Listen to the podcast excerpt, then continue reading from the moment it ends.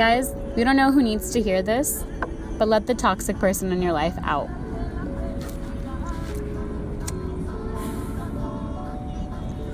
Let the toxic person in your life out.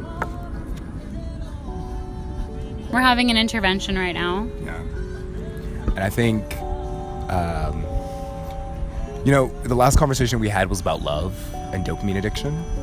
And, you know, Not everyone who loves you, not everyone you love wants the best for you. And I think the one definition we settled on last time was love means giving someone the power to break you and trusting that they won't. right.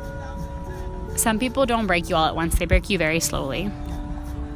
And love sometimes means letting go. Seriously, I know. It means letting go sometimes. And it means being okay with the unknown and being okay with maybe right now at this time and place, it's not the best and for you.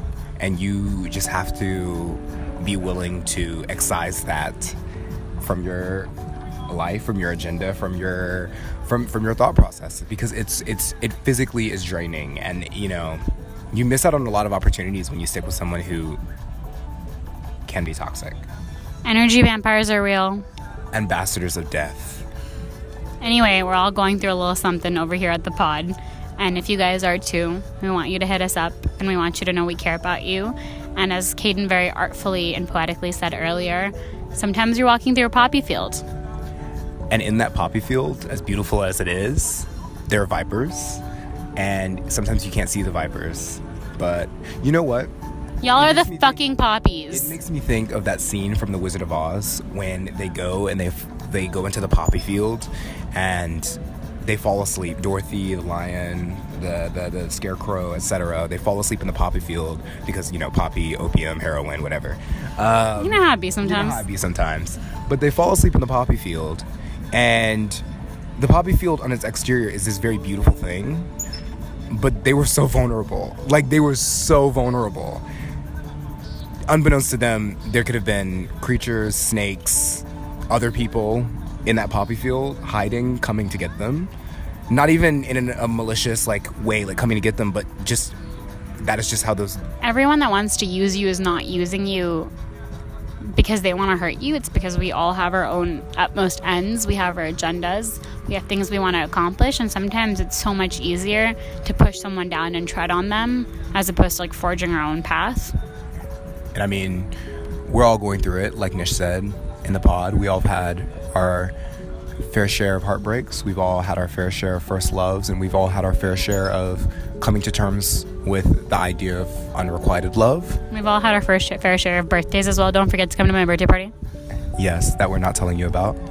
Um, but at the same time, we just want you all to know that you are special, you are loved, you are great, and God has you, and even if you don't believe in God, that's okay. You have been put on this planet to be an amazing human being, to flourish, to prosper.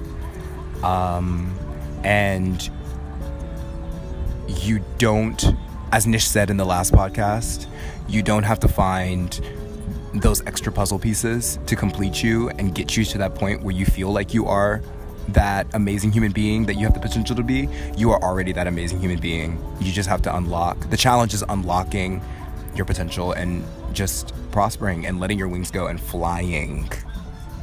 I'll say that this dunya, i.e., this world, is temporary. And even if you don't believe in religion, there's something you do believe in. And you may not believe in a hereafter, but you're not here to twiddle your thumbs mm-hmm. And be someone else's attraction, someone else's toy, someone else's plaything. Um, you're here to accomplish your goals. And what's worse than I think breaking you is someone who forces you into complacency. Someone who tells you that, I mean, um, someone who tells you that you are fine where you are and you are happy where you are. Because I found out recently that I valued my friends who wanted me, and the minute they stopped wanting me, or th- sorry, I valued my friends who needed me. The minute they stopped needing me, they had to make the conscious decision whether they still wanted me, and it was terrifying for me because I had to let go of the reins and I had to stop being the person they looked to for everything, but rather the person they just looked to to hang out with. And it terrifies me, and that's why a lot of my relationships as of recently had gotten so stunted because I was taking myself out of them because I felt these people grow independent. And independence is a lovely thing. We're going to try to keep this pod short. Uh, we guarantee you guys will get a long episode very soon. Um, And one more thing if you are listening to this and you do need a word of encouragement, DM us and we can share words of encouragement with you. Shit, we'll make a whole entire group chat on. we'll make a pod for you. We'll make a pod specifically for you on Twitter.